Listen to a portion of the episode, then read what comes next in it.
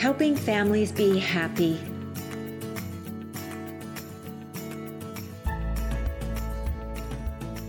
Welcome to the Helping Families Be Happy podcast, where we explore the often messy world of family love and relationships.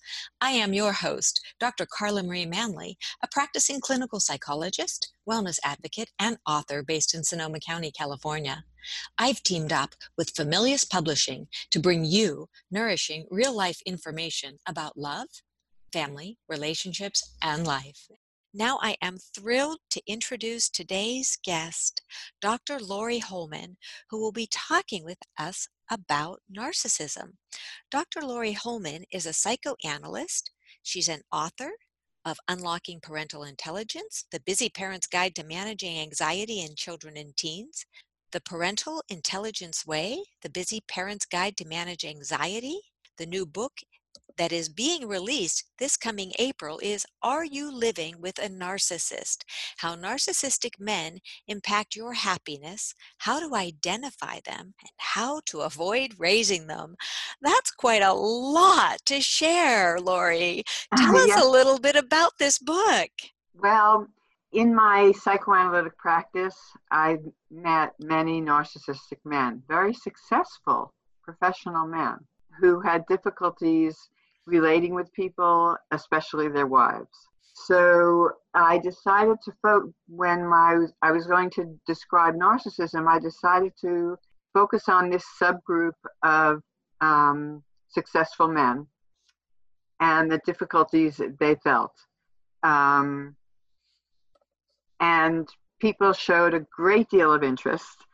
And so I picked a few um, real people, but I changed all their identifying characteristics and I made some composites. So nobody is really actually being revealed. So, could you tell me, Laurie, about some of the key characteristics of a narcissist? Yes. First characteristic, which um, people who know narcissists will really catch on to, is that they talk about themselves almost exclusively. They're focused on, one man said to me, I'm focused on me, me, me. Don't talk about anyone else.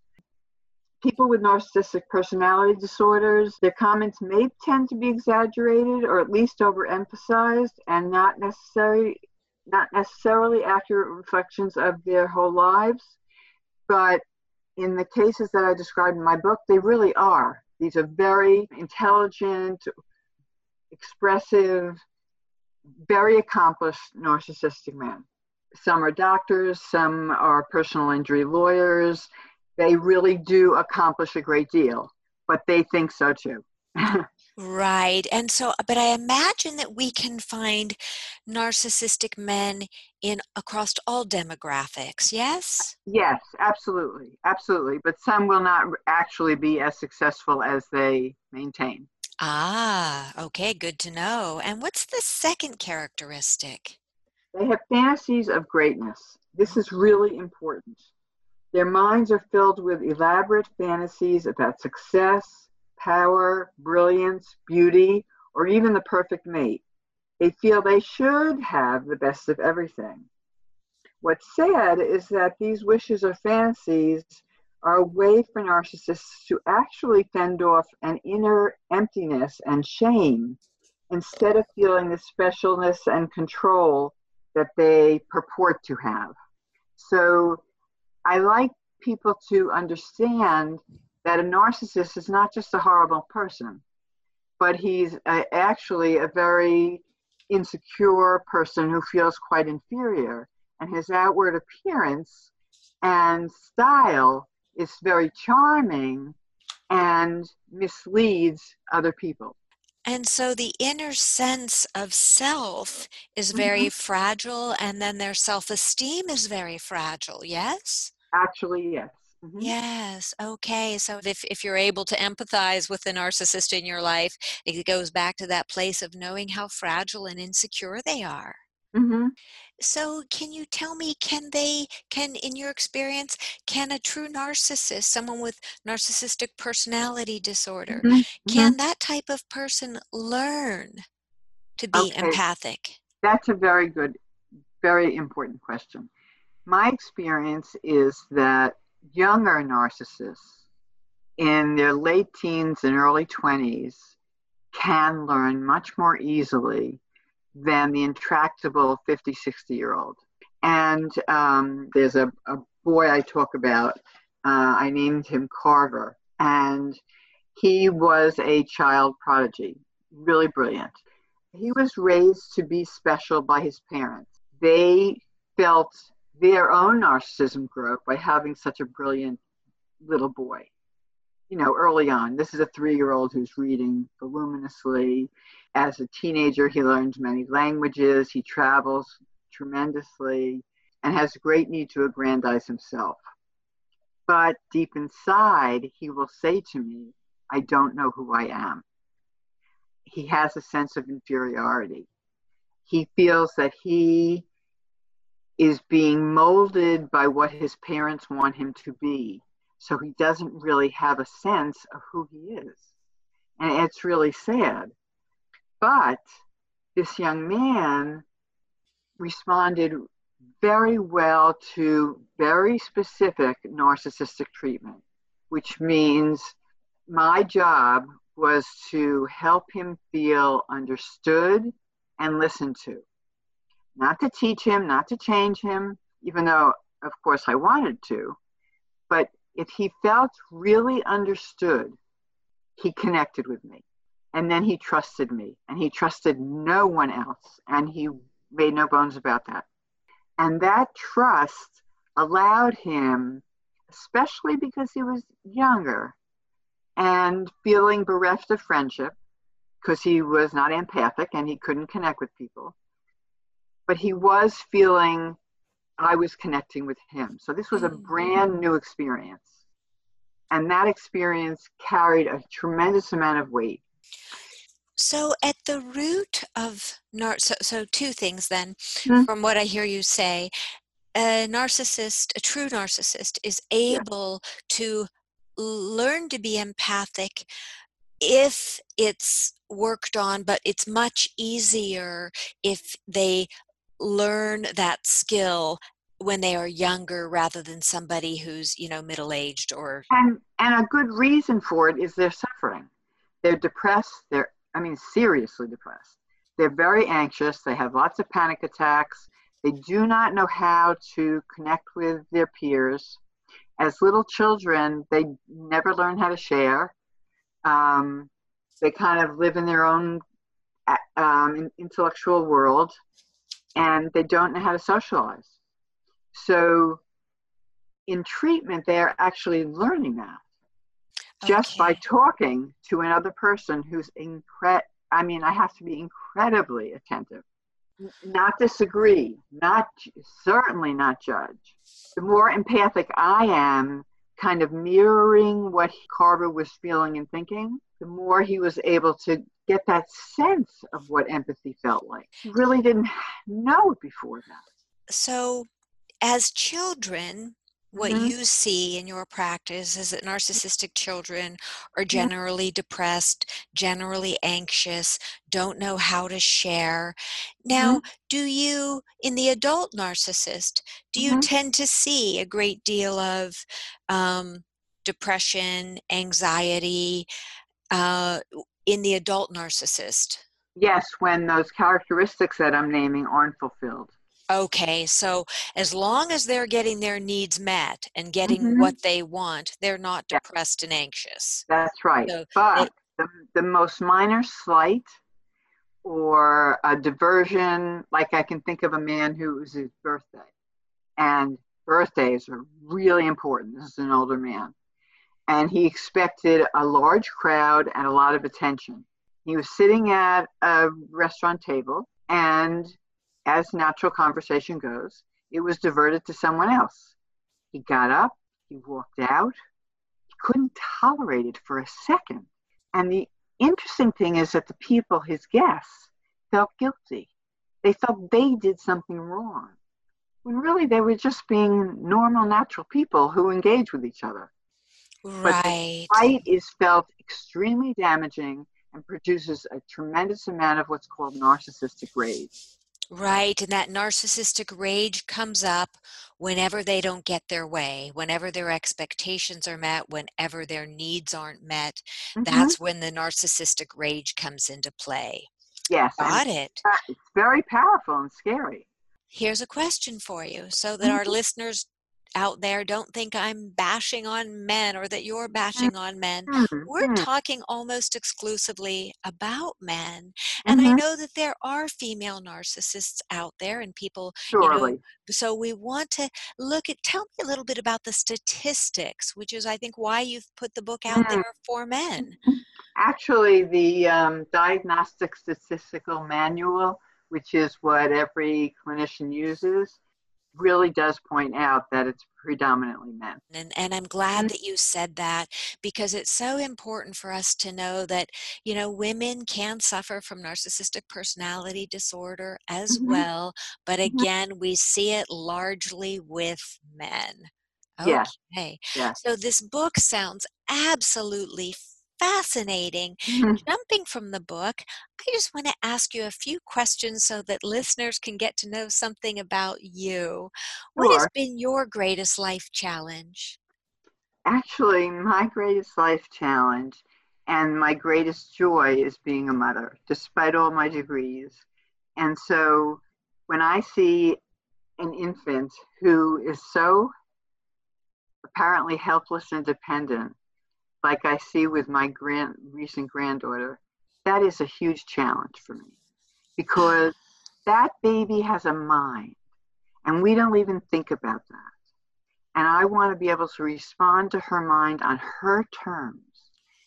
I find that fascinating. I mean, that's starting from the, the beginning. Um, I mean, even in utero, the baby is learning the mother's voice. And when that baby is born, she or he selects that person to be most attentive with. So I just love learning about how the mind works. Ah, so that, that is beautiful. Your greatest life challenge is also your greatest joy. I love that. Hmm. So, Laurie, what specific daily practices contribute to your personal success? Well, I'm fortunate that I concentrate very well for long, long, long periods of time. I just seem to be able to do that. Um, and so becoming a psychoanalyst of infants, children, and adults, and then writing books, parenting books, and then the book on narcissism, just it's re- it sounds silly, but it's relaxing for me. I really love to write, and it helps me integrate what I know and find ways of taking complex concepts and putting them in language that everybody can understand. Oh, beautiful. So it is your concentration, but also your your ability to be non-judgmental and so empathic that seem to really really be hallmarks of who you are. I, thank you very much because I, I do really try hard to be that way. Ah, beautiful. So if we have three key forces that Mhm. guide life and work, what might those be for you?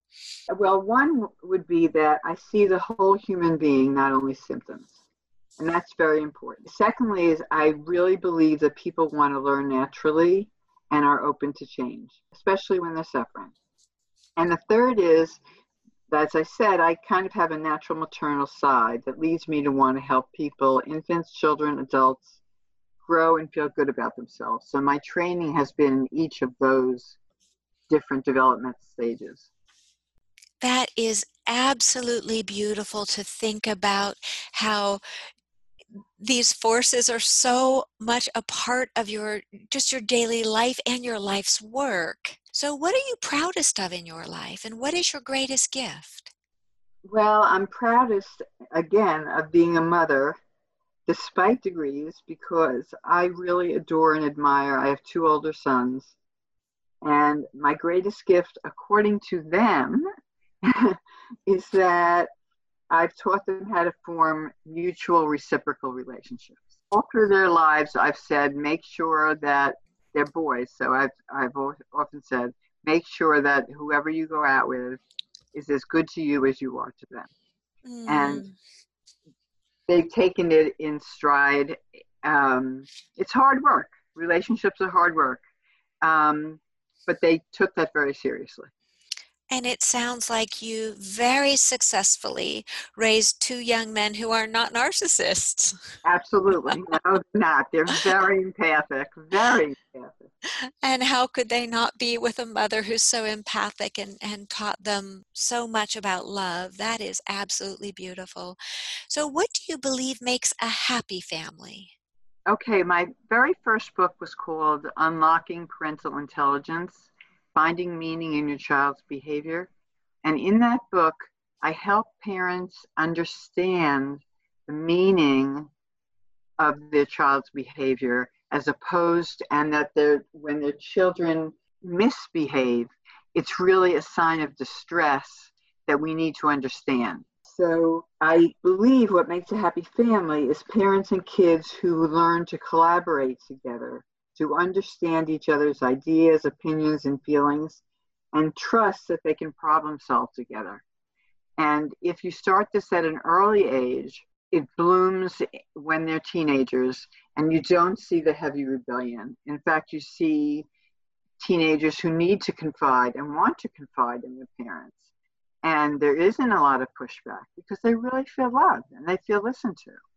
And they feel that they're their opinions and their thoughts, even if they're different from their parents, which they're going to be, is respected. And this makes for a happy family. I absolutely agree. Feeling love, feeling listened to, and feeling respected. That's so beautiful. Thank you. So, what are the five key points you would like listeners to take away from the interview? Well, I want them to know the characteristics of narcissism. Um, I don't know that we have time, but I would like to be able to have them learn what is needed in child's early life so as they don't become narcissistic. I'd also like people to understand that narcissists can change in therapy and how to do that. And there's a part in my book, and actually my editor encouraged me to add, which are thoughts on how not to raise a narcissist. So when people read all these stories and get really involved, they start thinking about themselves as parents. And so I have a, kind of a list of different thoughts on how to not raise a narcissist. Um, the other thing is for the codependent women who are caught in this kind of uh, spell, um, I have items for spouses of narcissistic men, how they can recover and find themselves and reclaim who they are and be proud of who they are and be ambitious in their own rights. So, when we look at those five key points, and I wish I had another two hours to spend with you to go into each of those, but I, they are teasers for our listening audience mm-hmm. to know that the book has these beautiful pieces in it, these really profoundly important nuggets about the characteristics of narcissism, what happens in a child's early life to predispose them to narcissism as an mm-hmm. adult, mm-hmm. how you can identify a woman who may fall or have fallen for a narcissistic man, mm-hmm. and then what helps narcissists when they are in treatment, which could be really great information, not just for the narcissist, but for the family members who are struggling with, you know, living with the narcissist. Yes, and let me add just one more thing, which is also what spouses of narcissistic men can learn to do. They can get out of the quagmire. And a lot of my practice is about that too. Thank you for adding that. So, you know, another piece that's in the book, which is profoundly important for listeners to know, that they can get out of the quagmire, that there are skills to be learned through reading this book and gaining the awareness that can empower a woman who's captivated, mm-hmm. as you said, eh, mm-hmm. by the spell that the narcissist casts. Mm-hmm. So that, that woman can become who she is meant to to be outside yes. of the spell of the narcissist. Exactly. She can develop her own self love. Uh, so wonderful. The information is is exquisite. Thank you for sharing it.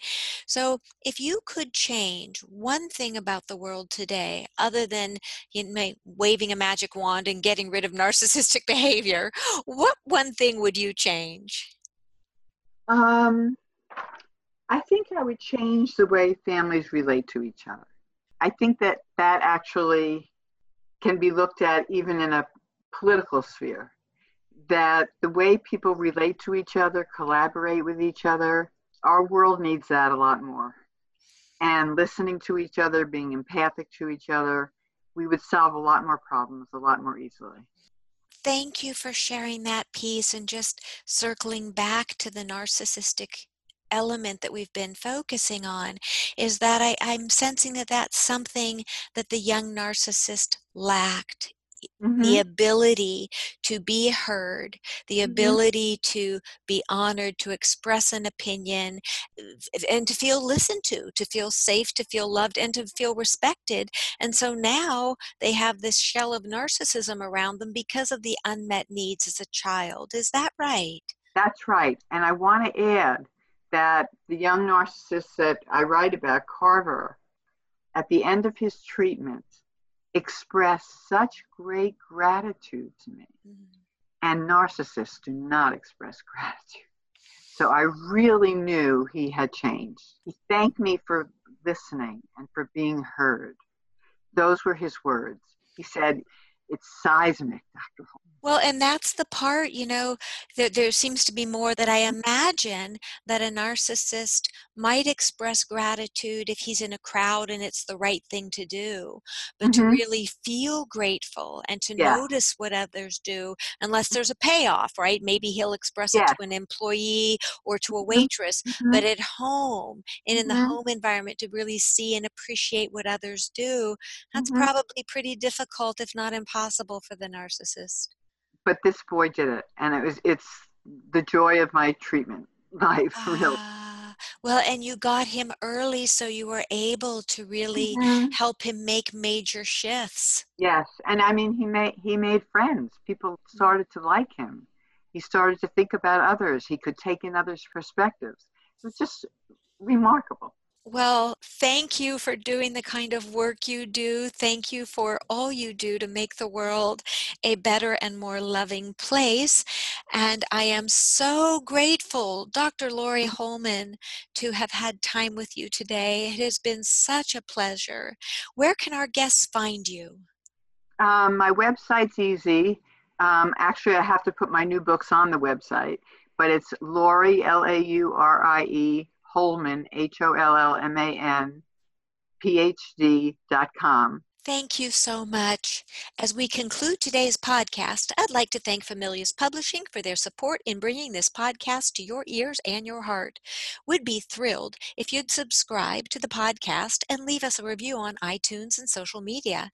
And when you're ready for that next amazing book adventure, would be honored if you'd choose a book from Familius Publishing, such as the lovely book on narcissism we discussed today.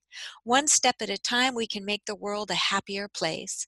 Thanks for sharing your time with me, Dr. Carla Marie Manley.